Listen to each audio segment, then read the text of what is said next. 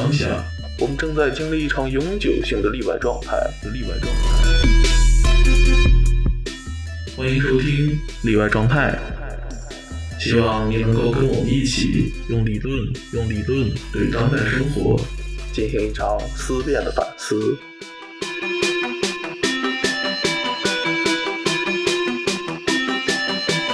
嗯哈喽，听众朋友，大家好，欢迎收听新一期例外状态节目，我是主播鬼杰子。然后这一期呢，我们还是跟这个 A 六一起来聊一聊，嗯，对他比较有研究的，呃，比较关注的这个，呃，约，嗯，巴特勒。那然后今天呢，我们主要是想来谈一下巴特勒这个性别麻烦这本书啊，因为真的 Trouble 呢是巴特勒，呃，基本上来说是最有名的一本书，而且影响力非常大。嗯，跟我们之前讨论的福克这个现实呢，也是有一些啊紧密的关联。那我想问问这个 A 六，你最初是怎么开始接触巴特勒的呢？哦，我我最开始接触巴特勒还是挺偶然的，因为我们那个专业开了一门课叫哲学概论，然后那个老师当时要求我们每个人要做一个 presentation，是关于嗯理论的，或者说跟你你比较感兴趣的一个话题，嗯你用理论去对它进行一个阐释。然后我当时恰好在读李银河的一些书和文章，嗯哼我就有一次就看到讲到了库尔理论，然后就提到了巴特勒的观点，嗯 之后我就觉得挺感兴趣的。然后那次 presentation 的题目也是库尔理论，嗯，对，这这挺神奇的。你说你是在大一的时候，对吧？啊，而而且呢，你这个还有个有趣的经历，就是大一的时候就上了一门这个呃性别研究的课。记得大一的时候，我那个公共课的英语老师，嗯，他博士是做的性别学，哦。然哦后他上课会给我们讲一些社会学，然后性别学的东西，哦。所以我也是从他的口里面才知道嗯。什么波伏啊，哦，懂了懂。对，对，这个样。嗯。啊，然后我最开始就读巴特勒的《性别麻烦》这本书的时候，实际上我当时是不知道这本书的一个难度，然后我当时也没有什么理论储备，然后就开始读这本书。那是一段特别 就是艰辛的历史，嗯读的特别磕绊，但是我不知道为什么，可能是着迷于就是库尔理论，嗯，或者说就是性别学的东西，对，所以说那支撑我就一直读下去。没错。我现在去看我当时读的，它是一本那个影印版打印下来的一本书，嗯，上面全部都是勾勾画画和那个哦笔记的内容，就是一些摘抄的东西。哎，这本书很难，我觉得。对，对我之前自己读过一遍，没太读明白。当然我现在在就是有就是读过一些理论之后再去看这本书的话，就是又虽然说还不能说什么完全读懂，但是就有一些更深的体会了。就嗯，对。那你嗯，想不想讲讲你当初读这本书想要解决一些什么问题？当时就是一种比较盲目的状态吧，就是为了读而读，所以说问题意识还不是很强。好，那我们就开始吧。嗯，首先想必大家都知道，就巴特勒就《性别麻烦》这本书，实际上它还有一个副标题，就是女性主义与身份的颠覆。嗯所以说，它主要是就是考察批判性的考察了一些女性主义理论，对，以及性别这个问题。所以说，我们有必要首先先简要的介绍一下女性主义的一个发展脉络。首先，我们知道，就女性主义这个词，它实际上是对应着 feminism 这个词，嗯哼在词源学角度上面来讲，而在中国，对 feminism 一词的翻译有两个，第一个是女性主义，第二个是女权主义。虽然说我们可能会给他们赋予一些什么差异，比如说认为女权主义是更多的跟实际的运动相关，然后女性主义更多的是理性理论角度是比较温和的，但他们两个词都是对应着 feminism 这个词。嗯哼那么女性主义运动呢，总的来说有三次浪潮。第一次浪潮是在一八四零到一八一九二五年，而第一次浪潮就是最初女性主义运动，它实际上它的出发点是比较实际的，它有一个明确的现实诉求，那就是他想要争取和男性相同的一些政治权利，比如说参政的权利、受教育的权利，还有参与工作的权利。那么他就是随着第一次浪潮运动的发展，就他在新西兰、芬兰等一些国家就取得了一些成就。紧接着是第二次浪潮运动，是发生于二十世纪六七十年代。第二次浪潮运动实际上是对第一次浪潮运动进行了一个反思，就是他发现，虽然说第一次浪潮运动就取得了一些平等，但是这种平等它还是没有涉及到，就是一个根源问题，它是一种表面上的平等。那么，就是第二次浪潮运动，他们将这种实际上的不平等的一个根源归结为什么呢？归结为男性中心主义以及一种父权制的文化。因此，他们就要求各种公共领域要向女性进行一个不断的开放。这个时候的女性组织和女性研究也多了起来。然后，主要的一些理论家像波伏娃呀，然后弗里丹、米利特等等。第一次浪潮运动和第二次浪潮运动，他们都是一种自由主义的思潮，也就是说，他们关心的是女性作为一个个体的一个自由选择的权利，以及一些应有的权利。就我们能看到这两次，就是呃运动的的自由主义的这个色彩是挺严重的。就因为因为我会觉得他为什么要用这样的方式呢？其实基本上你可以看到就是。嗯，比如说第一次浪潮是一八四零年之后，对吧？那在这个时候呢，其实基本上我们发现它是离法国大革命基本上不到五十年。哦，在在那个时候呢，男性是作为一个呃政治的主体被赋予权利了，但是女性似乎没有。那因此呢，其实依照着这样一个古典自由主义的这个逻辑，呃，女性是也应当被赋予同样的权利，对吧？但是这样的逻辑似乎你看到发展再到二十世纪，就比如说在一百年之后吧，再再再走到一百年之后，就到了二十世纪这个六七十年代，呃，大家更多的就发现，哎，似乎你即便上在政治上面赋予了，比如说参政啊、教育啊、就业这样的权利，但实际上呢，好像呃问题依然没有解决，对吧？嗯，比如说，嗯，那个时候大家会发现有什么问题呢？就。女男女之间的不平等啊，比如说同工不同酬，就是虽然说女性她也一样的就是有参加工作的权利，嗯哼，但是男男性劳工和女性劳工，他们就是比如说他们是相同的工时，但是他们得到的报酬是不一样的啊，对对，嗯，包括呢，就是即便女性呃有受教育的权利，但实际上呢，教育。呃，去获取这个文化资本，更多的可能并不是能够让他成为一个在学术上比较有成就的人。相反呢，可能是目的是为了去回归家庭，对啊，找一个好的这个老公是啊，成为一个社会呃向上流动的一个过程。嗯嗯，没错。然后呢，就是我记得前段时间在那个哲学社好像看到了一篇文章，他就讲，就是说。应该也不是哲学社吧，应该其他的地方，就是谈这个牛津的，就二战时期牛津的女哲学家，嗯啊，就是是是怎么出现的？其实呢，就是那那那那些这个哲学家们说啊，主要原因是因为二战时候他妈男人都去打仗了啊，我们那些就以以前那个学院里面占主导地位这个男性都没了，不见了，嗯，走了打仗去了，然后才留下了我我们这些女哲学家。啊，来发声，嗯，这是一个，呃，也也能印证这么一个情况，嗯，对吧？即便是都是哲学家，都是在学院里面工作，但实际上呢，主要的声音还是男性的，对，尤其像分析哲学这种，就是他就说嘛，其实这这些人几乎谁都不服谁，就是以驳倒对方为乐趣 啊，对。那呃，即便啊，我们紧接着看这个第二次浪潮和第三次浪潮发生的时间都很接近，都是二十世纪六七十年代。但是呢，呃，第三波它的整体的理论倾向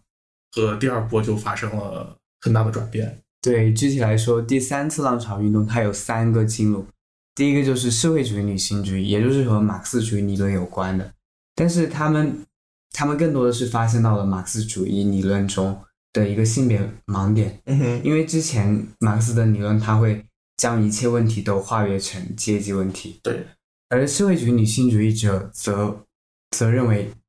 性别问题应该作为一个独立的问题被提出来，它应该受到应有的关注。比如说，他们会关注就是有酬劳动和无酬劳动的问题，就是妇女她在家庭领域中的劳动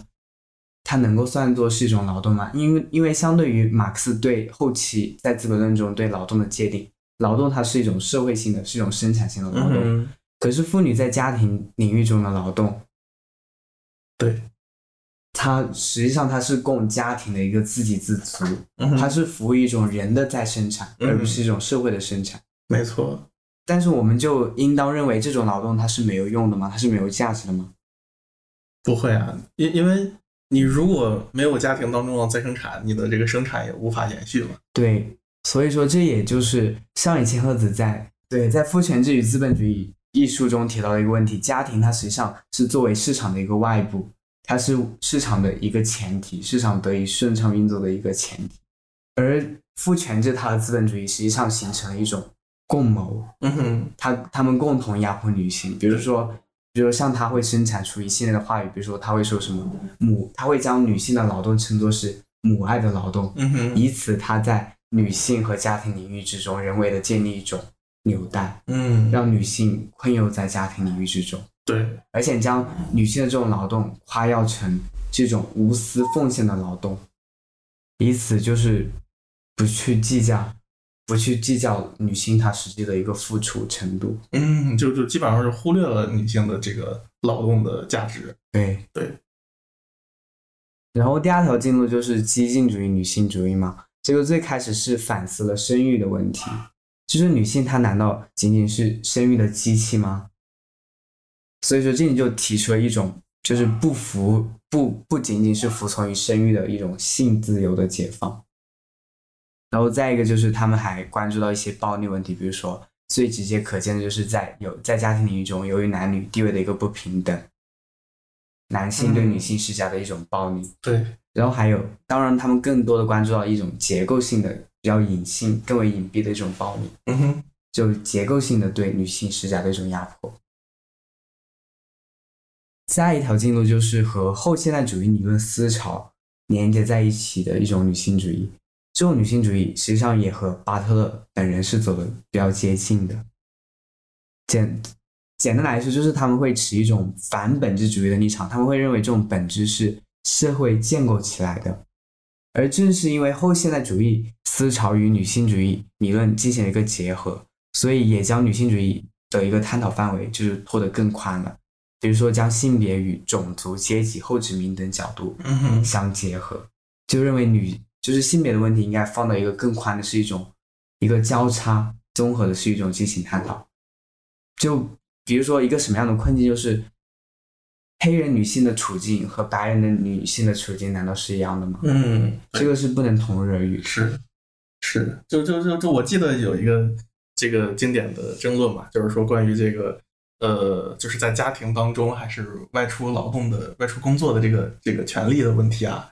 就是说，因为白人女性主义者呢，他们要因为争取这个出去工作的这个权利，那是好像是因为有一个，就是在此之前是有一个回归家庭的一个整个的这个国家的政策，呃，模范家庭嘛，模范家庭对。但呃，黑人呢就在这儿，黑人女性呢至少在这儿，她就有不同的这个诉求，因为黑人说，你们白人女性在家庭里面啊没有出去工作，但是我们他妈一直在外面工作啊，我们还不想工作呢，是吧？是啊，对，嗯，然后呢，我们在这儿也能看到整个第三次浪潮，它的这个理论基础呢，就从这个自由主义的这个思潮呢，就有一个左转的倾向。那不管是像社会主义，还是激进的和后后现代主义吧，嗯，基本上它都和当时的整个世界性的这个理论的思潮的发展是紧密相关的。啊，比如说在四五十年代是结构主义，然后到六十年代之后有一个结构主义、后结构主义的转向，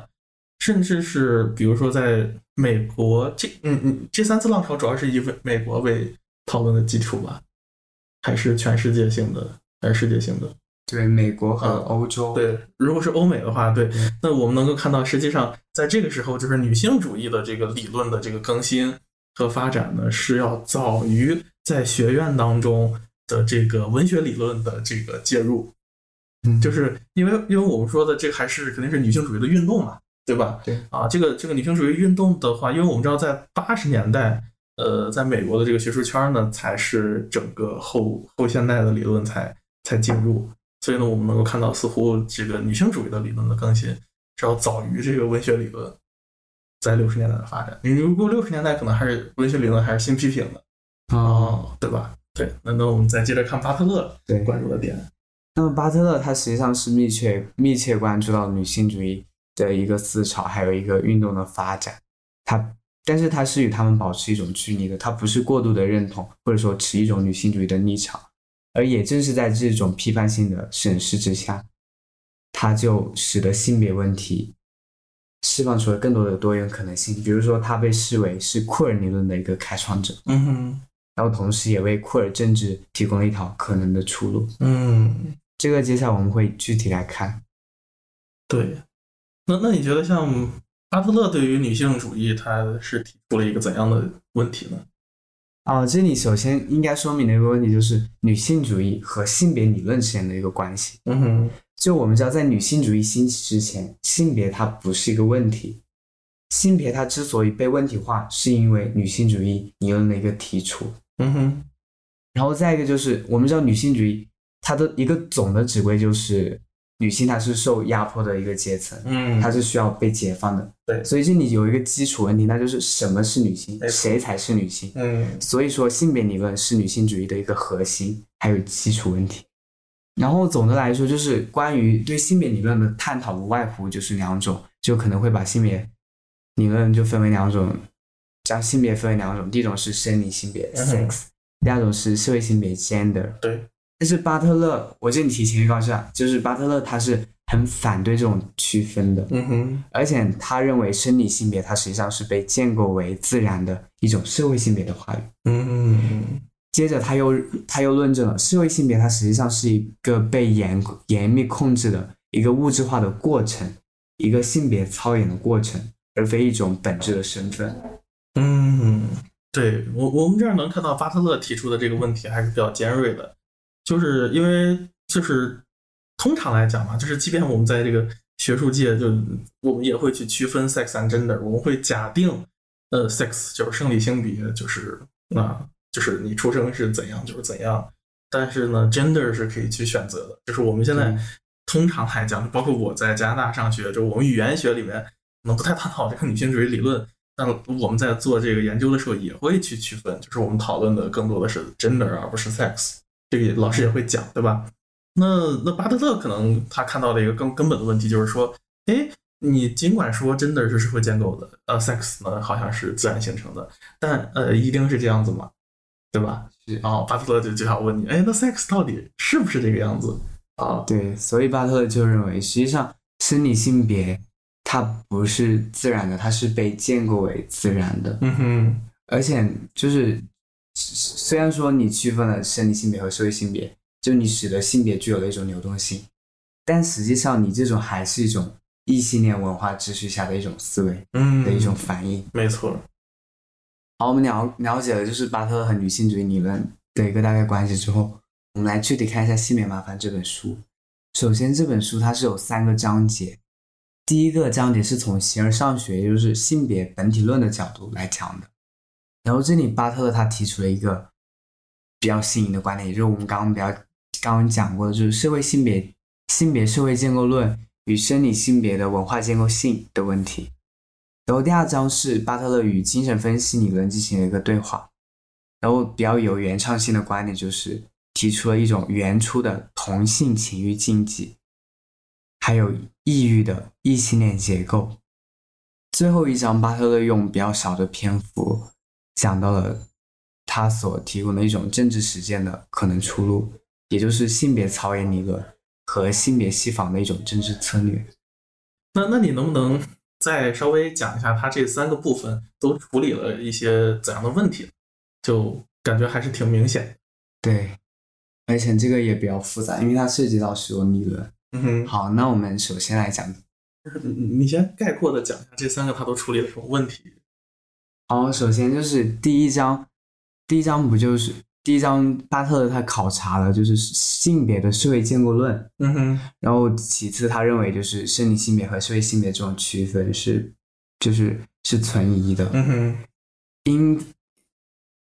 在这个基础上，他提出生理性别它实际上也是文化建构的，嗯它不是一种自然的，也不是一种实在的。对，所以我们就知道，他第一章主要是想去解决这个我们之前对于这个生理性别和社会性别的一个划分啊，一个认为是自然的，一个认为是文化的或者社会的。相反，他要把这个文化继续推进，推到这个生理性别，也就是说，生理性别实际上也是文化建构的，对吧？嗯。然后呢，这种文化呢，实际上呢是基于一种异性恋的文化生产机制。是啊，是那那这就紧接着是他下面要解决的问题。对，接着第二章就他考察了精神分析理论，然后比如说还考察了像结构主义人类学家那个内维斯和劳斯的交换女人的那个理论，就是因为他交换女人是以进一种静止叙事，也就是乱伦禁忌为前提的，然后这种静止叙事在精神分析中它也有所体现。嗯然后巴特勒就运用福柯的权力运作的框架的这个视野去考察了这种经济趋势，对，然后以及发现就是就是发现精精神分析学者，比如说像拉康等人，他们实际上是一种有一种潜在的男性中心。对男性中心主义的对。思维，嗯。因此他提出一种细提出一种细仿的观点，也就是具有比较具有原创性的，就是原初同性情欲禁忌，以及因为拉康认为就是同性恋它的生产，它实际上是一个忧忧郁的过程，嗯但是巴特勒他颠覆了这一观点，他他假设原初的情欲实际上是同性的，因此异性恋它的生产是一个忧郁的过程。嗯，对，所以他在这一章想解决的主要问题呢，就是说要去攻击这个异性恋的这么一个文化的生产机制的一个呃的不 ungrounded，实际上它是一个就是的的无基础性，对吧？对我们可以这么去理解，是。然后第三章就是他首先是考察一些法国女性主义学者，比如说像克里斯蒂娃，他提出了一些抵抗方式，他提出了符号域，就相对于象征界，嗯哼，符号域是比较流动的。然后还有一个，比如说考察了就伊利格瑞提出的抵抗方式，就是阴性书写嘛，强调一种不同于男性的书写方式，嗯阴性书写。对，但是巴特勒认为这些抵抗方式，他们实际上是在权力外部进行抵抗。但是这种方式，就金福克已经说明过，就是权力之外的抵抗方式是无效的，只能从权力的内部进行颠覆。因此，巴特勒就借用了奥斯丁和德里达的理论，然后发展出了他自己的性别操演理论。这种性别操演理论是从权力内部出发进行抵抗。嗯而性别超超演理论也是巴特勒所最为人所熟知的一个理论。没错。嗯，好呀，那我们接下来就从这个第一部分来开始谈起。好，首先就是我们要明白，第一部分不是讲性别的社会建构论与生理性别的文化建构性吗？首先我们要明白一个就是社会建构论者他们的一个观点，嗯哼，就他们反驳了一种生理命令论，然后区分了生理性别和社会性别。他们认为那个性社会性别是后天的，生理性别是先天的。嗯哼，因此，社会性别是不同于生理性别的。对，而这里也正是这种区分，成了巴特勒反驳他们的一个点。就巴特勒说，既然你认为社会性别它是不同于生理性别的，它是后天形成的，嗯可是社会性别为什么在你们眼中，它也是男女二分的？嗯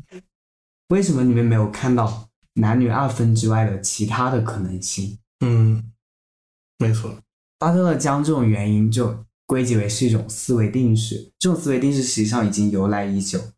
就像西方传统形而上学的一种嗯二元对立的框架。对，由此，他继而又猜测，那是不是生理性别的二分，它是不是可能也是被建构起来的？它可能也具有一个历史，它是历史性的，它也是受到这种思维定式的一个影响。那么这里，巴特勒他对波伏娃的观点进行了一个重新的解释。嗯哼，尽管他对波伏娃的一个重新解释，并不是说是要挖掘出波伏娃他的一个原因，因为波伏娃粗略的来讲，它也是一种性别社会建构论者的一个观点，没错，而是说他从波伏娃的观点中读到了一种激进的可能性。嗯比如说我们都很熟知的，就女人不是生就的，而是后天逐渐形成的。嗯哼那么波伏，那么巴特勒是怎么阐释这句话的？他说，这个后天形成的女人，她可能原来是个男性，嗯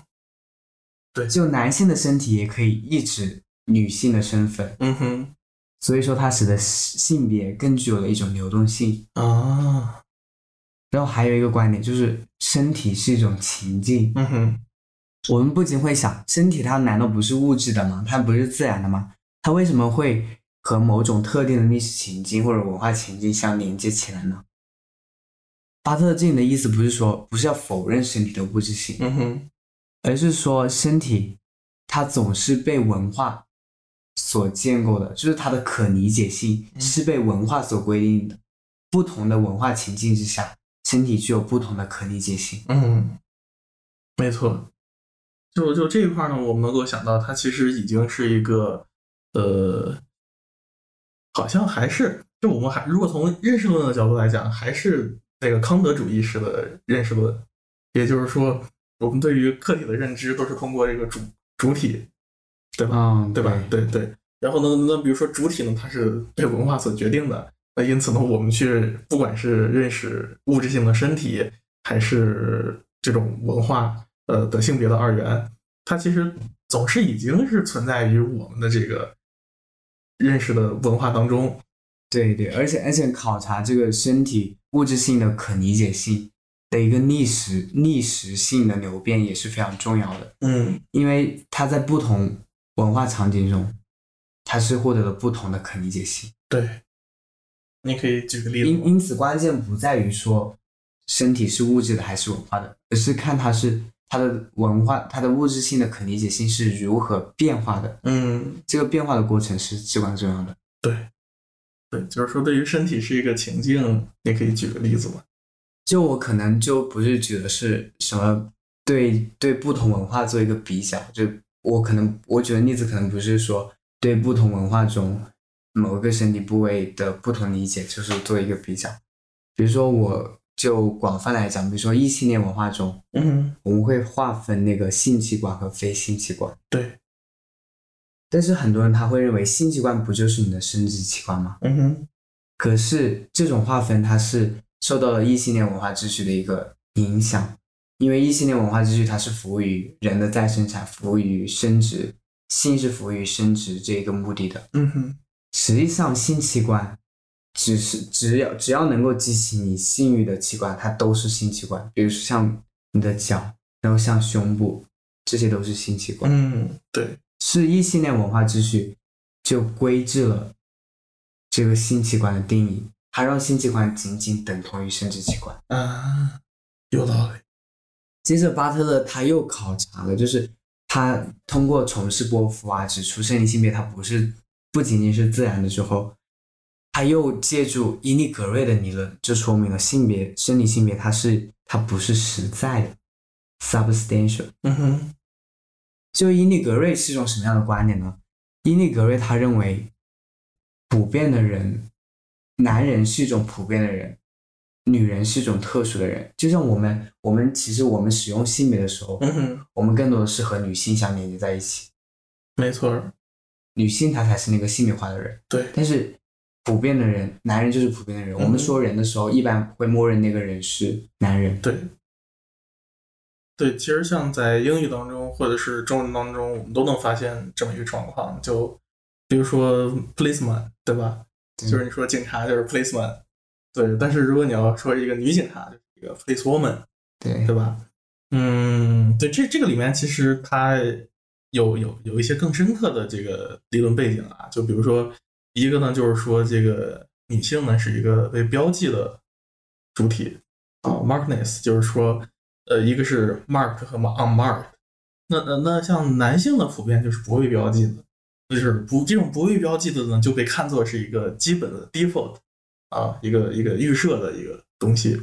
那相反呢，这个女性呢，这个 on 呃这个 markness 就是 mark 的这个主体呢，更多的像一个派生的，对对吧？嗯，同时呢，还有就是像伊利格瑞谈到这个呃女人的不在场，那实际上呢，这个东西就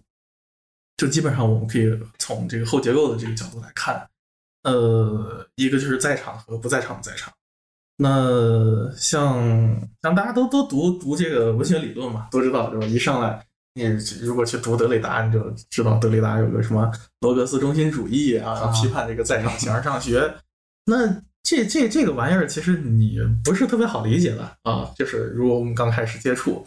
但你如果放到这么一个具体的语境，你可以看到啊，谁谁是在场，谁是不在场。那男性就是在场，女性就是不在场。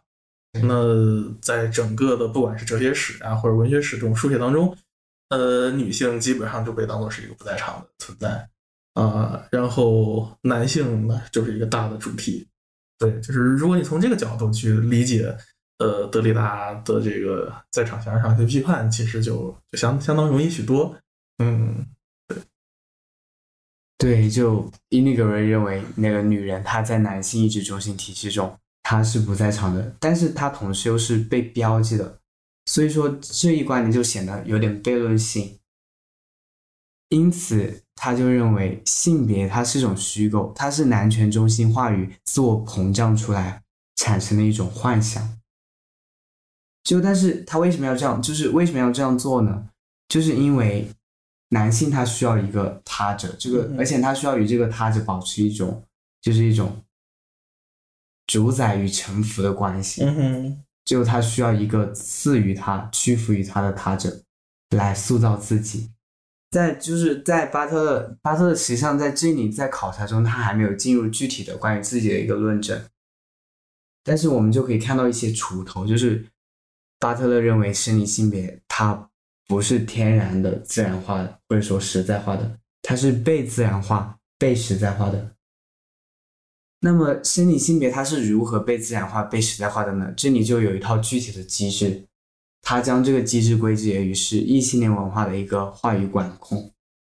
异性恋，首先我们可以看一下异性文化它对性别的一个界定有三个要素：第一个是生理性别，就是跟身体相关的生理性别；第二个是设定了一种社会性别，然后会有一些相应的要求你服从的男性或者女性气质啊。嗯哼，之类的东西。再一个就是性欲倾向，也就是你欲望的对象。这里举一个例子，比如说异性恋男，异性恋男由于他的生理性别，比如说他有阴茎，就把他界定为是男的。嗯哼，对，因此就必要的要求他社会性别也为难，也就是说，比如说会要求他具备一些相应的男性气质。嗯，从而。要求他的性欲倾向应该是女，没错，所以他就实际上形成了一个强迫性的逻辑链条。嗯哼，就比如说我们会发现生活中很多人，你和他讲那种女性主义的东西，他不想听，他会觉得女性待在待在家庭领域是理所当然的事情。就是这种强制性是很难被发掘的。为什么？就是因为异性恋的文化秩序。他们将生理性别与自然联系在一起，作为了他们的一个逻辑起点，因而就掩盖了这种强迫性。嗯，对，就是，呃，如果我们把这个生理性别啊，就是自然化之后啊，作为一个逻辑起点，就是似乎给它赋予了一种稳定性和这个合法性。对啊，那那因为，呃。你你你一出生，要么是男，要么就是女，对吧？根据你的，不管是你的 DNA 是 X 还是 Y，或者是你的这个是性器官，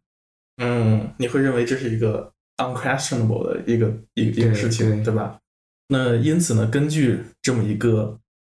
嗯前提，你可以推导出社会性别是怎样的，同时欲望对象是怎样的。嗯，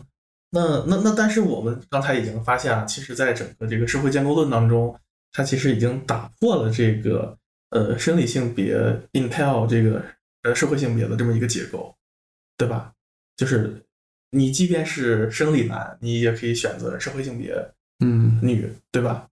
是是，这这个它就不不没有一个这个 in entitlement 这么一个过程，对对。但是呢，你会发现，呃，或者巴特勒也发现了，就是说即便如此，但是我们依然没有逃脱这么一个性别二元的框架，对，是吧？是。恰恰呢，我们把这个性别二元的框架隐藏在了这个生理性别呃背后，是是啊。那那因此呢，巴特勒其实更多的还是想去解决这个性别二元的这个框架在这个生理性别背后的一个不完备性。对对。就我们再回顾一下，就异性恋它这个体系，它实际上是将男女两性的一个性别差异，就是作为了一个自然的基础。那么巴特勒就质疑了这个基础，而且他发现这种基础，它实际上是和西方传统形而上学的起源叙事是密切相关的。巴特勒他会认为，实际上不存在什么性别的源头。因为人出生，他总就总是已经是社会性别化了的，不存在所谓的前性别的主体。这里可以举一个例子，就是比如说出生了一个婴婴儿，然后人们发现他哦没有阴茎，然后就说这是一个女孩，因此就把这个女这个婴婴儿循环成了一个女孩。对，就在之后就会要求他去服从嗯相应的女性的气质的一些规范。因此，婴儿他一出生，他总就是性别化了。嗯。但是，我们的关键是要探明这种非自明的、非本质性的性别是如何形成的，指出将其自然化的机制，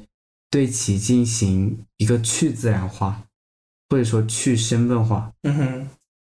就我们能看到巴特勒在这边而使用的这个理论工具，其实是非常解构的。对他其实就是要去解构这么一个呃被看作是自然的一个性别二元的一个前提。对，这里实际上就是他运用了福柯系谱学的方法，应用到了性别领域中。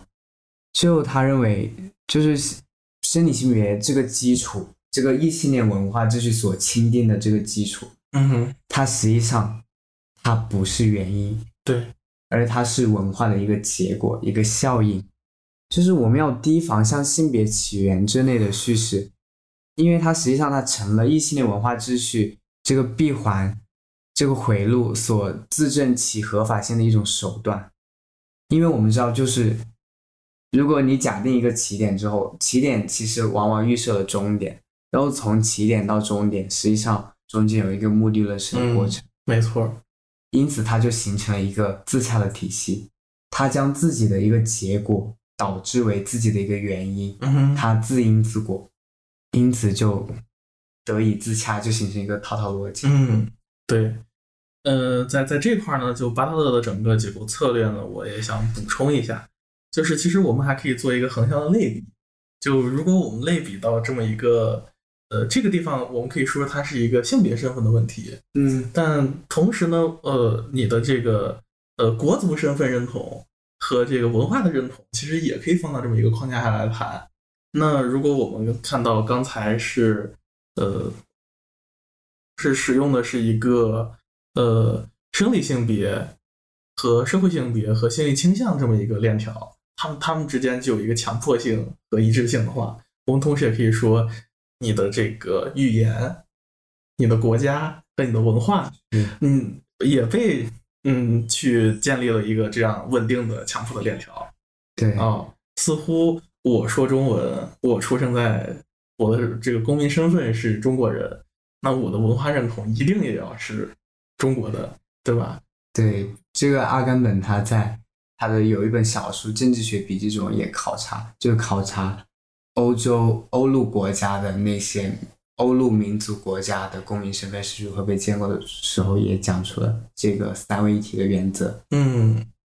对，就是如果我们要去解构这样一个链条的话，实际上跟巴特勒去解构这个性别二元，也可以用同样的方式。就是说，恰恰是民族国家它创创造了一个这个民族起源的神话，依托于这个语言之上啊，然后嗯，对吧？后面的东西才建立起来。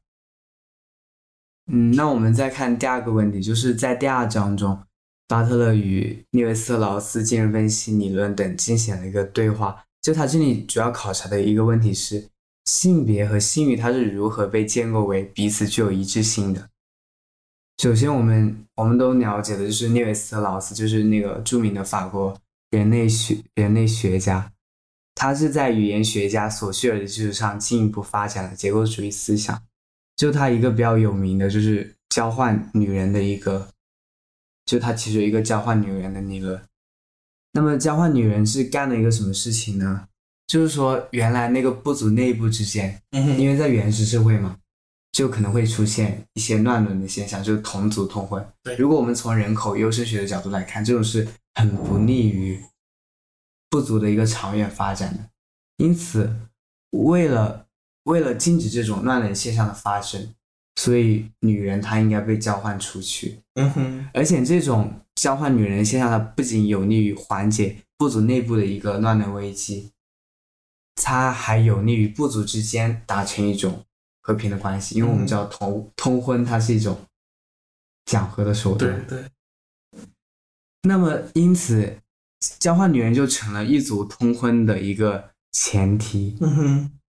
女人当当女人被交换到从一个部族交换到另一个部族之后，她实际上她的地位会变得很低下。嗯哼，比如说，比如说有什么反有，比如说会有什么体现的，就是她会随夫姓，就她的姓氏会，嗯哼，就感觉她变成了一个丈夫的一个附属品，没错她，变成了一个物件。对这个现象在现在很多国家还依然存在，就包括在美国啊，可能日日本我不知道是不是，反正美国也也得换姓，这个女性结婚之后，对加拿大好像也是，对，嗯。而且正是通过交换女人，实实际上两个部族原来两个陌生的部族，他们之间也获得了一定的联系。比如说，这里举个例子，就是一个女人的丈夫和兄弟，嗯哼，通过这个女人就产生了一种连结。对对对，因此，男人他获得了文化关系中的身份，而女人只能随父姓、随夫姓，他实际上是遭到了一种父权的排斥，因为男性他才是父系的主体，女性只是一个工具，只是一个中介或者说父系的从属。但另一方面，女人她也悖论的成为了父系文化得以延续的一个条件，因为它是一个必不可少的中介。在这里，我们有必要介绍一下赛吉维克的理论，就是它区分了男性同性恋和男性同性社交。嗯哼，男性同性社交简单来说就是不同于男性同性恋的，它是没有性行为发生的，嗯哼，它是属于男性之间的一种情谊的联盟。对，就通过交换女性，实际上它成为了男人间交易身份、确认地位、相互之间确认地位的一种手段。嗯由此巩固了父系氏族之间的一个联系，以及男人之间的一个社会性连接。不过，不过这个理论还是挺有局限性的，因为涅韦斯特劳斯毕竟还是一种结构主义的视角。嗯哼，就涅韦斯特劳斯将这种文化途径称之为人类文化的一个普遍思维，用一个模式去解释所有文化，这是纽带商榷的。也正是这样，所以才出现了后结构主义思潮。当然，这里的后指的不是时间上的后，而是说对结构主义的一个反思和批判。好，我们刚刚讲的就是交换女人，它的一个前提实际上是禁，就是乱伦禁忌。嗯哼，而乱伦禁忌实际上在精神分析理论中也有提到。哎，那我想想想问一个问题啊，就是说，呃，乱伦禁忌它只是谈的，就是说那个，呃，就是应该是家族内部或者是亲戚之间不能去进行这个性行为是吧？应该是禁禁止发生性行为，对，禁止同族。对对，禁止同族人对。但是呢，呃，他却导出了一个结论，是交换女性，为什么不是交换男性呢？就是对吧？对对他，他应该也可以去导出一个交换男性的这么一个结论。所以说，我们会发现，他这个东西本身就已经是在一个父权制的结构之下对所创造出来的一个这个文化是，啊。而且通过交换女女性，实际上就形成了涅维斯老师所说的那个亲属关系。嗯哼，所以说，我们通常所说的亲属关系呢，它也是和父权制思维是相关的。嗯那么，首先我们有必要讲一下，就是精神分析理论对男女性别的一个界定。这里主要讲的是拉康，弗弗洛伊德呢，想必大家都比较熟悉呢。另一位拉康，可能大家也有所耳闻。需要注意的是，我们这里谈论的是早期的拉康，而不是晚期注重拓扑学和实在界的拉康。早期拉康的思想呢，我们大概可以将其理解为一种结构主义的精神分析学，也就是在弗洛伊德精神分析理论学的基础上，用结构主义语言学，比如说我们刚刚讲过的尼尔斯·劳斯啊，还有索绪尔、雅各布森等人的基础上，对其加以了一个改造。嗯哼，那么我们都知道，就拉康提出了一个原创性的概念，就菲勒斯，而且这个菲勒斯也是这个概念，也是为女性主义学者所十分痛恨的一个概念。没错。但实际上，菲勒斯这个概念，它是在弗洛伊德阴茎阳具这一概念的基础上发展而来的。我们应该都很熟知弗洛伊德讲过的阴茎嫉妒这样的一个例子，就有一个小有一个三四岁的小女孩，在上厕所的时候偶然瞥见了和她同龄的小男孩，但是她发现小男孩裆部有一个凸起的东西，而她没有，而且那个小男孩还是站着上厕所，嗯哼，所以小女孩她十分困惑，她百思不得其解，她推测自己是不是也有这个东西，嗯哼，但是她将其归因于她的这个东西被割掉了，而且嫉妒这个小男孩有，而他自身没有。那么相比于阴茎或者说阳具这个概念，菲勒斯它实际上不是生理意义上的物质实体，它更多的是一种文化象征意义上的东西。不过我们不能将菲勒斯仅仅理解为对阳具的一个表征，因为在拉康那里，就是菲勒斯后期它还有更多重的含义。嗯哼，比如说和象征界、象征秩序、原乐就是 joy sense 以及快感的获得等有关。也正是因为对菲勒斯这一概念的简单理解，所以才有许多女性主义者将拉康视为阳具中心主义者。不过在这里，为了方便理解的话，我们可以暂时将菲勒斯视作与阳具相关的一个指称，因为实际上就如果就那个指称身体部位来讲，嗯菲勒斯它确实指的是阳具。嗯好，那么我们就知道菲菲勒斯是早期拉康界定性别的一个关键概念。那么如果讲到男性的话，我们知道男性因为他有阳具，所以他是拥有阳具的。但是拉康立马又补充一点，就男性他虽然拥有阳具，但是他不能成为阳具。我们可能听到这句话比较困惑，没关系，嗯我们可以继续看，就拉康怎么界定女性。拉康认为女性没有阳具，这是肯定的。但是女性必须得去成为阳具。嗯哼，我们也许会觉得困惑，就是我为什么要去成为一根鸡巴？我作为一个女人，嗯哼，而且我作为一个女人，我怎么才能够去成为一根鸡巴，成为一个我没有的东西？嗯哼，拉康这里说，你可以假装你是一根鸡巴，你可以假装你是一个阳具，嗯你要去进行一个伪装，通过伪装你才能够成为菲勒斯，而且你才能够去成为女性，或者说认同一种女性的身份。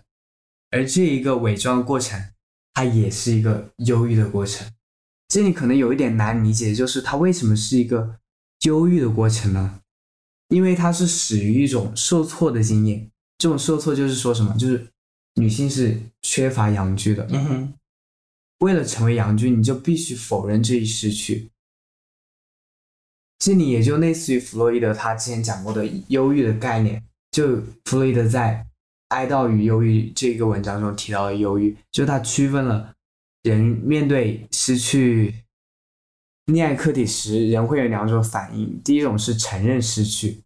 也就是哀悼，就是接接受现实，他会另寻新欢。但是还有一种就是否认了失去，也就是忧郁。忧郁是一种什么样的状态呢？就是他不仅会否认失去，他反而会以失去自居，而嗯哼，转向一种对逝者的一个认同。对，这种认同通过将将逝者合并在自己的身体表面，达到了一种塑造自我的一个目的。嗯，没没错，就是这块儿可以再稍微多谈一下啊，就是对，，就因为因为这种失去，我们知道，就女性她失去阳具，嗯她，实际上它不是像我们说的失去了一种已有之物，对，这个阳具实际上是它本来就没有的，没，错，所以它是失去了一种从来没有有过的东西。嗯哼，因此，这种失失去之物这种失去，它是一种失去之失去。对，而拉康又说，这种失去之失去，它会引发女性的一种焦虑，而女性为了避免这种焦虑，因此就要对这个失去进行否定，而否定则意味着已失去自居。就是俗话说，就是你还是，比如说你谈恋爱，你失恋了之后，你还是会过不去那道坎，你忘不了那个人，那个人他还住在你的心里，因此你迟迟不完完成爱豆，就是因为你放不下那个人。嗯哼，那个人，你为了让那个人还住在你的心里，所以说你会进行一种合并，你会以认同那种认同那个认同你初恋的方式来将它保存在你的心。嗯，对对，就是弗洛伊德这个忧郁与哀悼，它其实是一个非常呃厉害的这么一个理论的工具吧。就是像在当代，就是我们对于这个，因为因为我们呃身份政治里面谈这个很多嘛，就是身份认同嘛，所以因此呢，也经常会借用这个呃忧郁哀悼这么一个结构，比如说这个呃忧郁呢，忧郁的认同实际上就是我们可以看作是一种失去否认认同这么一个过程，呃。同时呢，还有像在文化记忆当中呢，也经常会用这么一个理论。那如果我比如说啊，像王德威的这个后移民写作，它里面也谈到了，也是借用这么一个呃逻辑和理论来来谈这么一个事情。也就是说，像比如说在台湾，或者说很多这个海外的这么一个呃华人。嗯，他们也有这么一个忧郁的认同，他们会去认同自己是中国，认同这个大好河山就是中国文化这样一个认同，这是为什么呢？就因为有一个失去，比如说啊，像这个他谈这个国民党的这些呃后裔，对吧？嗯，或者说当嗯从从民国出去的这些人，那他们呢啊这个失去是是真的失去了，对不对？啊，对于这个祖国大好河山的一个失去，那失去之后呢，那他否认。对吧？他觉得我没有失去，我要反攻大陆，对吧？那最后呢，他们就会更加认同这个中国啊，这个这个这个非常典型啊，对啊，甚至呢，就是这种，如果我们来把这个东西放在这个海外的这个呃，有有一些人会说越出国越爱国啊，其实是不是也可以用这么一个呃逻辑来去思考呢？就是说呃，失去、否认加认同，对。像后移民写作，他谈的这种后移民是什么呢？就是说，甚至有些人他出生于，比如说啊，像在这个马来西亚啊，或者是新加坡，就他本身和这个中国的这个关系，就尽管他是华裔了，但是他可能是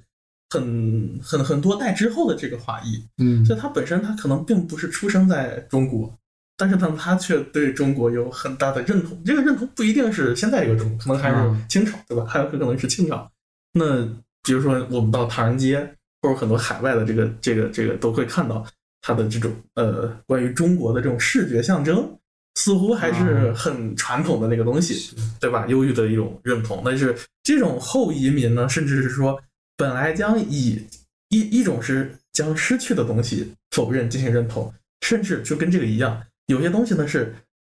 没有失去的东西也进行认同，因为本身那个东西跟他没有关系嘛。对吧？他也要对此进行认同。呃，还有就包括我们现在看到的国内的一些这种传统的文化热，就是对于这个传统文化的一些呃一些一些东西，呃，我觉得也是一种忧郁的认同吧。啊，对。那么我们回到拉康这里，因此拉康对女性的界定，他就是首先他假定女性她是失去菲勒斯的，然后女性又对这一个失去进行了否认。所以说，女性就会以她失去的菲勒斯进行自居，就会去成想要去成为菲勒斯。对我们听到这里可能会觉得有点荒唐，但是我们不急，我们看巴特勒是怎么反驳拉康的。巴特勒对拉康的反驳实际上是接受了拉康的这一理论预设这个理论前提，然后再去看巴拉康是怎么去的分析的。那么拉康出岔子的地方在什么？就是拉康不仅用这个忧郁的过程来解释女性身份的一个形成，他还用它来解释女同性恋的一个形成，也是在这里，巴特勒就反驳了拉康。嗯，那么拉康他是怎么看待就是女同性恋这种性欲的呢？就是怎么看待就是发展出了一种女同性恋性欲的呢？就是他他认为。一个女人变成一个变成女同性恋，她实际上是呃有也是始于一种受挫经验，就是她遭到了男性的拒绝，而她遭到男性的拒绝之后，她又否认了这一拒绝，或者说否认了这一失去，因此她以男性的方式自居，她以男人的方式去爱女性，嗯哼，所以说就形成一种女同。对，那你说巴特勒在这里面发现的问题是什么呢？就巴特勒他实际上就就发现拉康潜在的异性恋，就发现了拉康他实际上潜在的有一种异性恋男权中心主义的视野。他发问到，就是为什么原初情欲非得是异性恋的，而不是同性恋的呢？就巴特勒他实际上发现，拉康他实际上还是一种比较传统的男权思维。那么这种男权思维是什么呢？就是他认为女性她本身不存在情欲，嗯哼，因为女性，比如说她自我爱的过程中，她是被插入的那一方，对，她是被动的一方，因此女性的情欲就算有，她也是以沦为男性欲望客体的方式，或者说以满足男性情欲的方式为情欲的。嗯哼，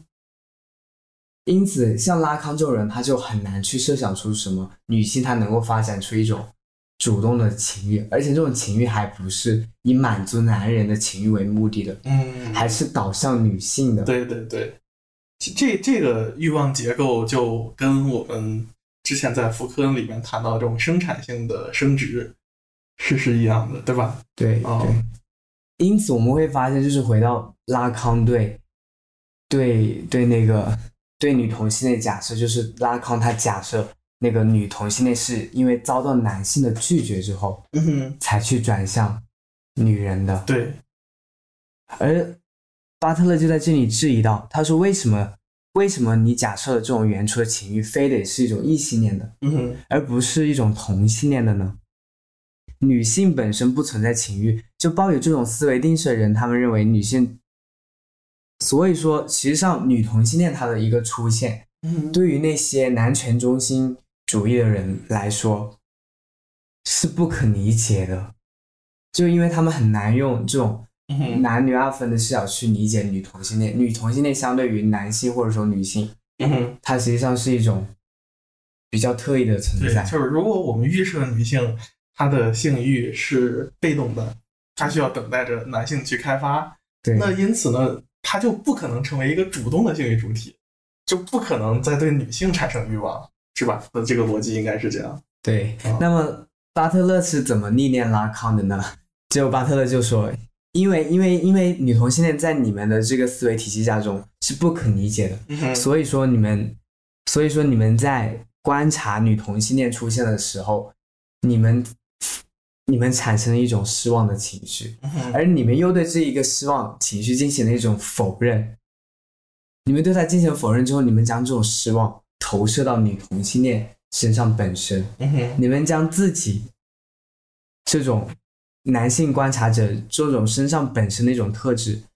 这种真猴投射到了女同性恋本身，因此这种忧郁的东西实际上是你们自己身上的。嗯，没错。那那之后，巴特勒进行了一个戏仿。对我们刚刚因为已经讨论过，忧郁之所以成为同性恋取向的特质，它实际上是男男性中心主义者们自身症候的一个投射的结果。那我们是否能否进一步做进一步的设想？就巴特做一个进一步的设想，我们能否将忧郁归结为是一种异性恋取向的特质呢？嗯首先，我们要补充一点，就是就是精神分析理论它是怎么去看待异性恋异性恋取向的一个形成过程的。就是他们认为性别化的过程实际上是对应着俄狄浦斯阶段的，而我们知道俄狄浦斯阶段它是和一种恋母情节有关，没错。能够顺利度过俄狄浦斯阶段，就能够成为性别化主体，因而就能够进入那个象征界，成为异性恋主体。为了使儿童顺利度过这一时期，进行进行进入象征秩序，母亲就是他假定母亲是作为孩子的一个原初的欲望对象，嗯无论你是男孩还是女孩，你最初的欲望对象都是母亲。但是你为了使儿童能够顺利度过这一时期，进入象征秩序，因此母亲作为最初的欲望对象是应该被禁止的。这便是精神分析中的乱伦禁忌。这种禁制叙事由此就造成了一种失去，但是男女孩面对这一个失去的态度是不同的。男孩他是通过转向认同父亲，从而将情欲投向到了其他异性客体的身上。嗯但是女孩应对的方式则则更为复杂，这在精神分析中也是一个悬而未决、比较有争争议性的问题。然后我们就知道，精神分析它解释异性恋异性恋取向的一个前提就是，就讲了这个俄狄浦斯阶段，嗯，讲了这个禁制叙事、乱伦经济的禁制叙事。对，然后他讲同性恋取向的时候，说他是一个忧郁的过程。嗯哼，但是巴特勒就不赞同这个说法，因为他刚刚也经过巴特勒刚刚对拉康的一个分析，他就发现这种忧郁的特质实际上可能是异性恋曲线取向身上的，所以说他就用拉康的逻辑嗯哼，去解释这个异性恋异性恋取向的特质这个形成。那么他是怎么做的呢？不是说，因为拉康他解释同性恋取向特质形成的时候，他将那个他假定了同性恋取向它是有一种失去，那么拉那么巴特勒他将这个失去置换为一种同性原初客体的失去，也就是说，这里有了一种失去。你异性恋者，你最开始你失去了一种同性原初客体，继而你又否认这一原初客体，原初的同性客体，因此你就以原初失去的那个同性客体自居，你将其吸纳合并，并以认同它的方式来塑造自我，嗯哼，从而达到了一种异性恋者的性别认同。巴特勒紧接着又又说了一句话，就是说，实际上我们在生活中过程中观察的，比如说异性恋男嗯哼，那些所谓的男性气质比较充沛的人，对，他们这种性别认同表现是不是非常强烈？没错。儿，实际上他们表现的愈强烈，就说明什么？就说明他们原初失去是愈深藏不露的。嗯。就他们，因为因为他们，他们没有意识到他们这种原初失去，嗯哼，他们一直没有完成一种哀悼，那个原初的那个同性客体一直在他们身上嗯，被合并在了他们身体表面，没错。因此他们的这种同性性别认同是非常强烈的。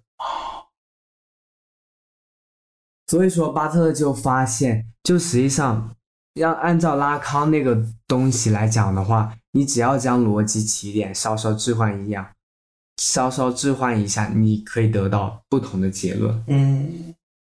所以巴特勒他实际上他他也并不是说要比较就异性恋和同性恋性取向的形成哪一种形成过程是更为优异的，而是说其实按照拉康的这套来说的话，同性恋或者说异性恋它都可以看成是忧郁的一个产物。但是之所以将同性恋和忧郁联系到一起，是因为人们的出发点是一个异性恋嗯的文化秩序。对，无论是否具有一种双性情欲，人们最终都倾向于接受是与一种原初的异性恋情欲。嗯，对，就是其实我们从拉康这个结构里面去反推，就是我们发现第一个问题是在于，它其实很难去解释这个女性的一个认同的问题，对吧？对，对。然后第二点呢，就是说，如果我们把这个前提置换成一个呃同性的禁止，呃禁禁忌，同性认同的禁忌，它似乎就它的这个解释更加合理一些，就是认同就变得很很清晰。对，对这这是巴特勒的一个批判。因此巴特勒是很反对这种所谓的什么性倾向的话语建构的。那么这种话性倾向的话语，它是怎么建构起来的呢？首先，它将一种不确定的性欲表达为了倾向，就是我们知道性欲它原初它是模糊的，嗯哼，它是没有去导向某一种物体，就是固定的目标的。但是它将这种性欲表达为了一种倾向，而且他还将符合自身利益的倾向确立为自然的倾向，并基于此确立了一种普世的文化原则，也就是也就是乱伦禁忌的一种禁止叙事。接着，他又将这种将自身确立为统摄一切因果叙事的一种自洽体系。因此，我们就发现这种性倾向的话语建构，它实际上是假定了一种原初或者说一种前文化的倾向，嗯哼它的性倾向实际上是塑造为原初的。比如说，他假定了一种原初的异性情欲，嗯，就认为人都应该导向那种，对，就是那个异性客体。是，然后他又制造了一种禁制叙事，就像斯特劳斯所说的乱伦禁忌，还有精神分析理论中出现的相关东西。那么制造这种禁制叙事是为了使这种所谓的前文化的倾向符合于文化，符合于异性恋文化的一个需求。嗯哼，因此，我们又可以看到，就是在这里又可以看到巴特勒所使用的一种系谱学方法。巴特勒就是为了去拆解异性恋文化的一个自恋的循环，拆解他所号称的一种无处不在的禁止权利。就这里其实引申一点来讲，就讲到了巴特勒对文化与自然这个二分的一个批判。嗯哼，就文化，它实际上自然它不是说是一个无无批判的前提，对，它是文化所制制造出来的。不同的文化使我们对自然有不同的理解，而之所以制造出一个外在于文化的一个外部，以及制造出一种这样的二分关系，它是为了将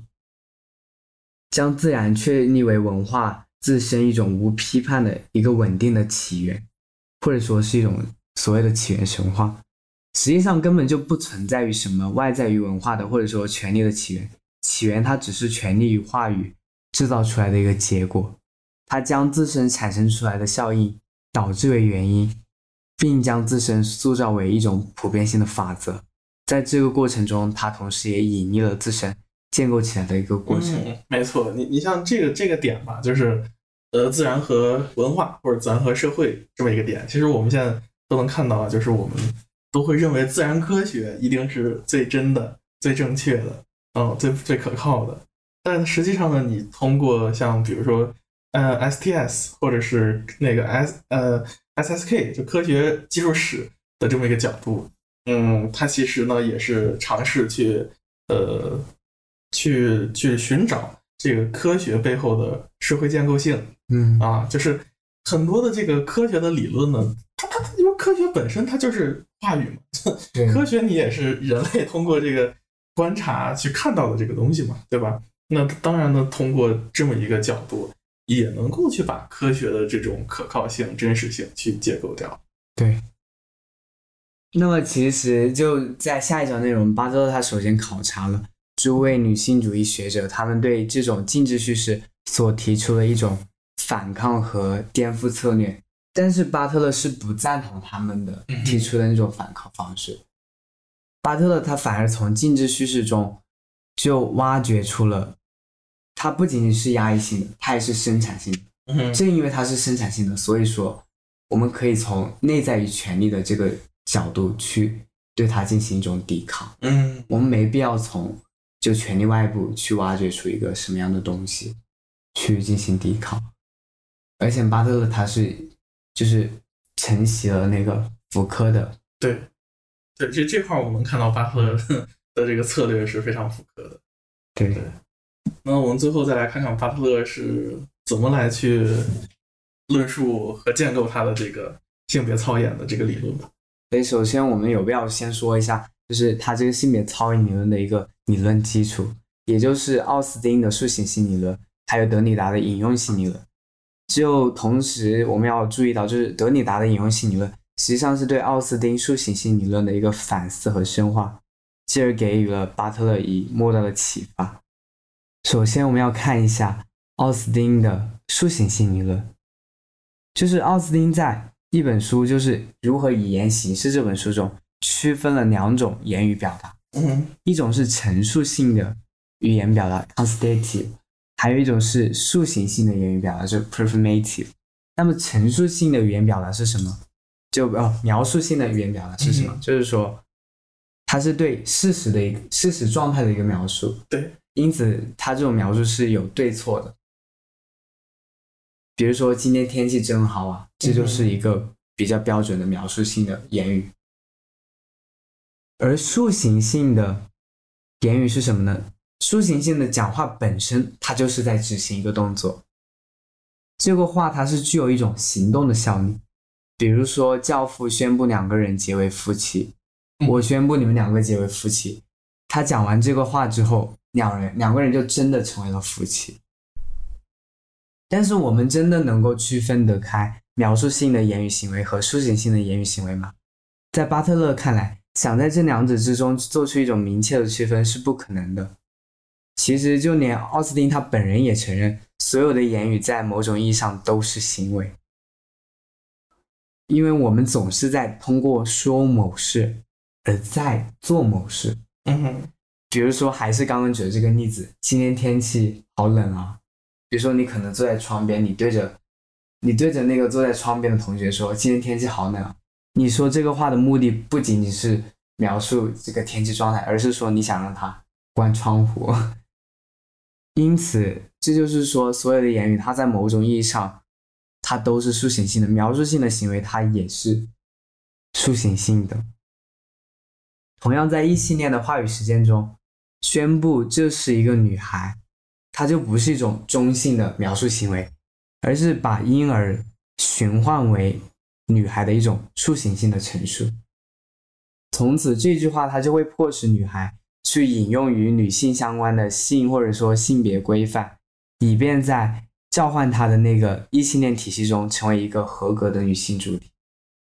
接着，德里达就是用他那个比较标志性的解构策略，对奥斯汀的观点做出了批判性的解读。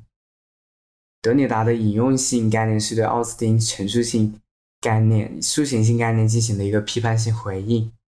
首先，我们都知道，就是《创世纪》中，上帝说要有光，于是就有了光，似乎好像，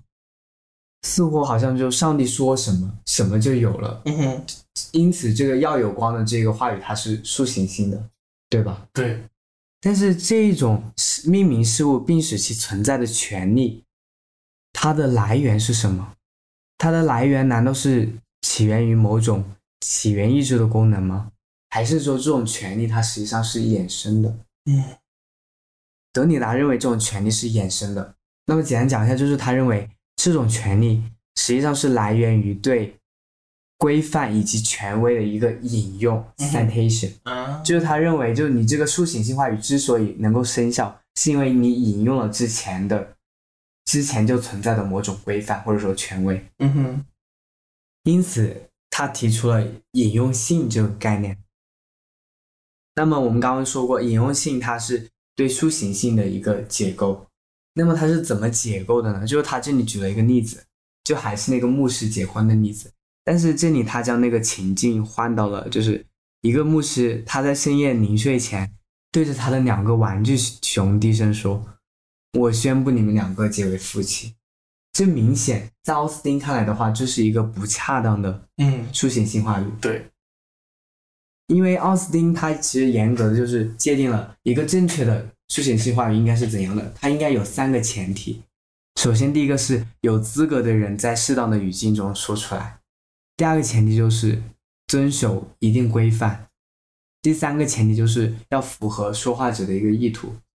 然后我们再来看德德里达举出来这个例子：一个牧师，他在深夜年临睡前宣布他的两个玩具熊结为夫妻。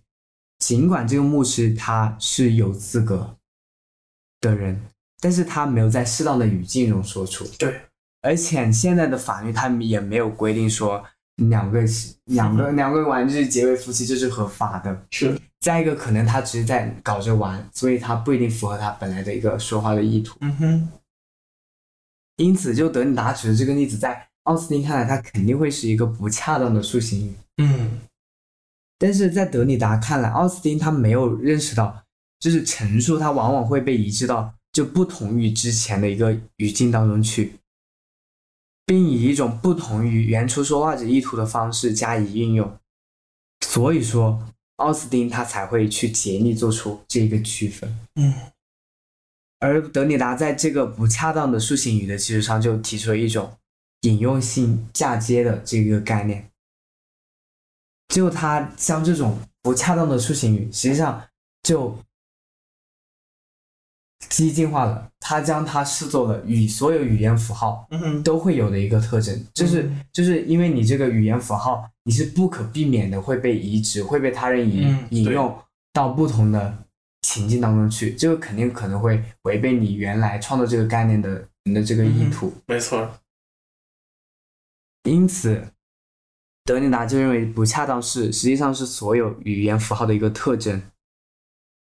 因为你这个语言符号它都是可重复性的，嗯。它都是可以被引用的，对，所以你是很难去去封锁它的一个，或者说去限制它的运用，限制别人对它的一个应用。是，所有的语言符号它都可以被置于一个引号之中，从而被引用，继而被重述。所以说，失败的失失败的塑形语，它实际上是符号内在必然的一种属性，嗯，是语言符号的一种构成性的特征。对对，因此，从塑形性理论到德里达的引用性理论，巴特勒就将其应用到性别领域中，提出了他的性别操演理论。就巴特勒他也是想用一种，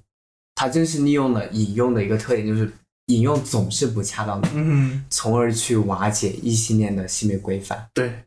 好，那我们具体来看，就是首先他认为性别身份的建立，它是一个不断操演的过程，它是一个过程性的东西。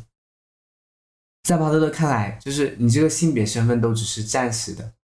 永久的只是，而只有性别行动、性别操演的行动才是永久的。嗯，这里实际上他借用了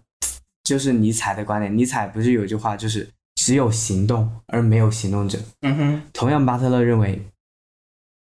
没有没有那个本质的身份，或者说身份性别身份只是暂时的，有的只是永久的性别操演的行动，嗯，它是一个不断的操演的过程。对，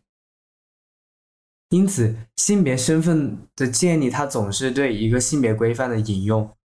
失败，再引用的一这样一个循环往复的过程。主体它不可能建立起任何稳固的性别身份，而也正是在这种对原有性别规范的引用中，不断引用中，原有的性别规范它也会变得失效，因为它是以一种不同于它原来所适用的情境的方式被引用的，嗯，因此它在不断的引用中，它也会失效。由此我们就可以就发现，巴特勒与德就与福柯对福柯抵抗策略的一种坚持，就是他认为只能进行一种权力话语的内部抵抗。就巴特勒认为，你要去瓦解这个异性恋的文化秩序，你也首先你要必须承认异性恋的性别规范，嗯哼，这是一个前提。对，对你不要，你不能去说什么构建出一种什么不同于他们的，或者说你的那种构建是乌托邦式的，而且或者说也是很没有效力的。虽然说我们承认原有的这种异性恋的文化性别文化规范，但是我们可以对它进行不断的引用，而这种引用恰恰因为它是不恰当的，所以说它会使原来的性别规范嗯得到一个消解。对，因为它被应用到了各种各样的情形之中，嗯哼，它会失去它的一个效力。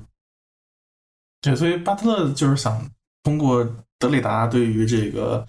呃奥斯汀的这么一个嗯书信性理论的一个批判，也发现就是其实是我们在这个性别的这个框架当中，它也必然会预设这种失败，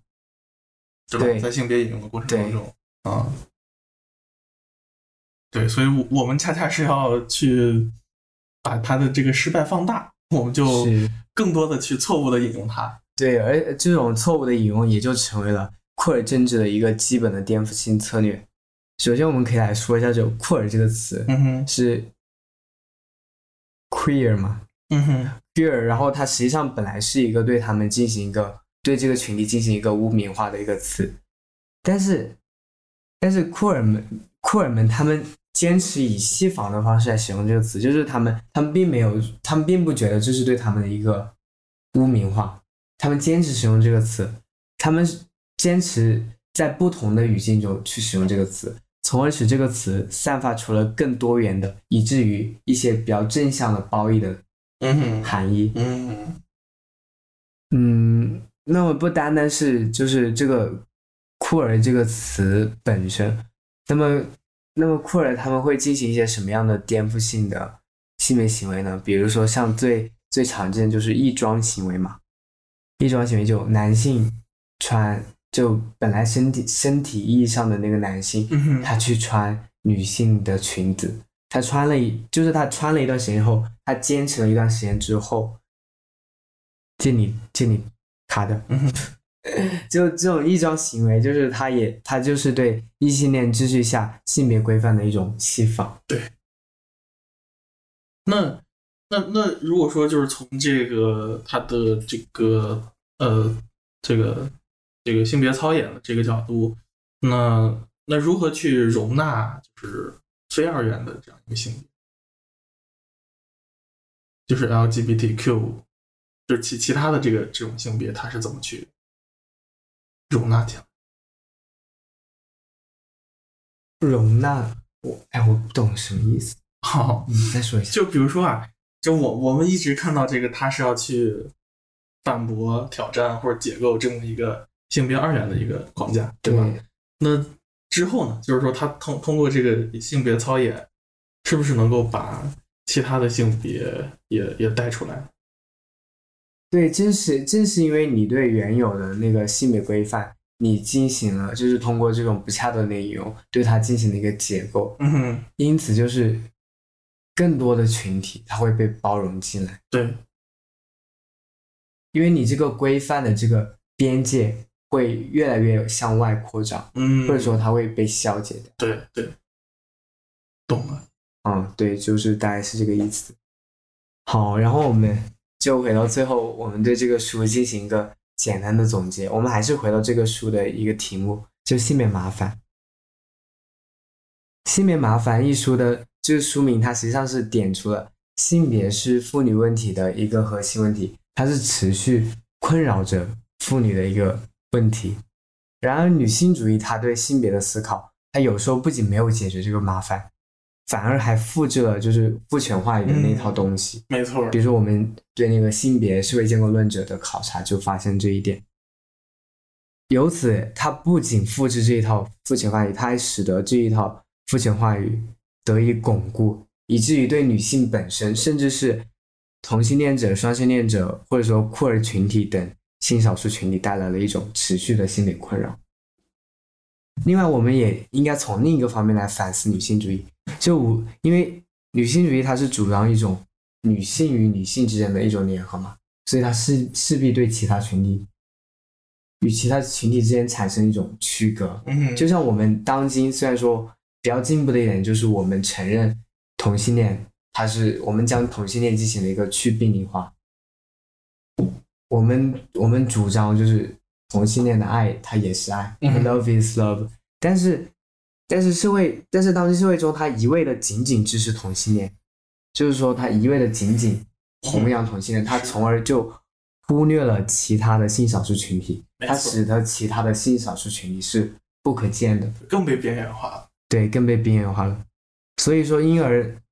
他们都是具有一定排斥性的。酷儿群体相对来说，它的包容性更大。但是我们知道，就是你确立一个群群体的时候，你总是会考量你的一个边界，因而你也会出现一些，因为你还是会出现一些，还是会有一些局限性，嗯，你还是会有结构之外，你还是会有剩余。对，所以我们最终的目的是要消解性别，但是这需要持续不断的性别实践，也就是说，对原有的性别规范就是的一个不断的引用，是，从而通过对原有性别规范持续不断的引用，来从内部颠覆性别规范，消除其边界。但这是否可能呢？实际上，对巴特勒这套东西就有很有很多批评，当然其中误读也有很多，比如说像鲁斯鲍姆，他说巴特勒是戏仿的教授，但是我看了巴特，就是他讲巴特批评巴特勒那篇文章，实际上他根本就没有深入到巴特勒理论语境中去，而只是很表浅的为了批判而去批判。嗯哼，当然，就严肃的批判也有很多，不过在严肃的批判中，误读也是相当，也是有相当一大部分的。但巴特勒就是说，就巴特勒在《性别麻烦》这本书出版十年之后，他重新做了一个序言。嗯哼，他在那本书的序言中说，这本书的生命已经超出了我的意图，这当然部分是因为对他的接受的语境所不断改变的结果。所以我们就发现巴特勒他面对这些与他就是初衷所迥异的误读的这个宽容态度，恰好印证了他的初衷，就是他想去打开一个不断开放、拥有丰富可能性的领域。而且我们也可以看到他理论态度的一个一以贯之，他不仅接受，他不仅自己是去通过引用原有的性别规范，从而去消解异性恋文化秩序的这样一个过程，他也接受别人对他的一个不恰当的引用。对，他不仅接受，他不仅去批评别人，他也接受他人的一个批评。对，就就是我我们能够看到，就是像巴特勒的整个呃理论策略呢，基本上符合我们整个这个当代的这种呃这个这个文学理论的一个基本前提嘛，就是作者已死，对吧？对你像罗兰巴特谈这个作者之死啊，预示着这个读者的诞生。那其实呢，我们也可以想把这种性别二元结构，呃，性别二元看作是一种呃文化的作者，对吧？对就是我们如何去把这个作者去杀死呢？确实，你还有没有最后结尾？还是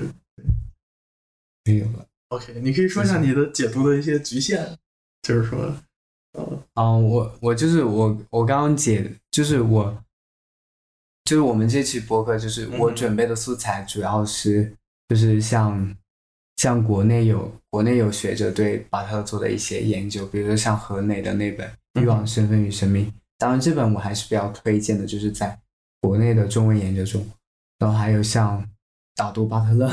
导读巴特勒这本书，它虽然讲的很清晰，但是它局限性十分大。对对，然后还有就是性别麻烦嗯哼，这本书本身，是，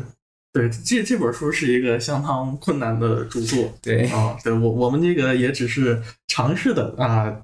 尝试为大家来一个理清线索。对，而且像我之前就是比如说对拉康对精神分析理论的介绍，它也只是一个一个大画质的工作，所以说还是不是很细致的。嗯因为像拉康，他后期他对男女性别的界定，实际上他不是说他确实他认为人只能是男人或者说女人，但是这个男人和女人他不是一种生理性别意义上的，而是说它是两个位置，你可以做出选择。而拉康认为女性，女性是并非全部，就是并不是所有的女性都遭到了象征界的阉割，嗯哼，所以这个得回到性差公式去讲。哦，是，对啊，所以所以大家就是呵呵 这这这这方面还有很多工作需要做。对对如果如果你们真的对，像像阅读，就所以说，如果像大家想要去，就是想要在在听完这期播客之后，可能想去读《性别麻烦》这本书的话，实际上也是要做一些前期的理论理论铺垫铺垫的，比如说要对法国那些女性主义者的观点有一个基本了解，嗯哼，对对波伏娃等人的观点有一个基本了解，对精神分析理论要有一些基础的掌握。还有像福克尔、杜塞啊等等。对，嗯，是，因此，巴特这本书它涉及到的内容还是挺庞杂的。就我记得你之前也说过，就巴特他是，嗯哼，就是他是他们这一辈中对，就是比较杰出的一个，对比较杰出的一个，因为你想这本书大概可能是九十年代出版的吧，是吧？是就就他，我我我对他的这个看法就是，巴特勒基本上就是处于那个呃美国的那个法国理论热的那个浪潮之前，他应该就是八十年代呃在在读博士嘛，虽然说他是做欧陆哲学的，但是应该是在那个时期也受整个大的文化的影响。嗯像那个时期还有一些其他的理论家，比如说像霍米巴巴、斯皮马克这些后殖民理论家，也大概是九十年代之后才出头的。但是像这个巴特勒，至少就是《性别麻烦》这本书，就是影响是最深远的，呃，也算是呃在美国那边的一个理论的一个呃比较集大成者吧。因为对嗯，就是怎么说呢？因为美美国那边人他去用这样的理论，实际上呢也是要去回应他们当时的很多的政治问题和现实问题。呃，且呢，他更多的是把这个东西当做一个理论的呃批评的理论的一个运运用，而非是像法国那样传统的在做哲学。对，所以在这个方式，在这个方面呢，就是他们更开放一些，对，会会更开放。尽管肯定理解上有偏差了，但是呃，会会把这个东西更有生产力。对对，或者说，尽管他们是对法国理论进行一定的误读，但是这种误读它是一种创造性的误读。嗯哼，没错。对对，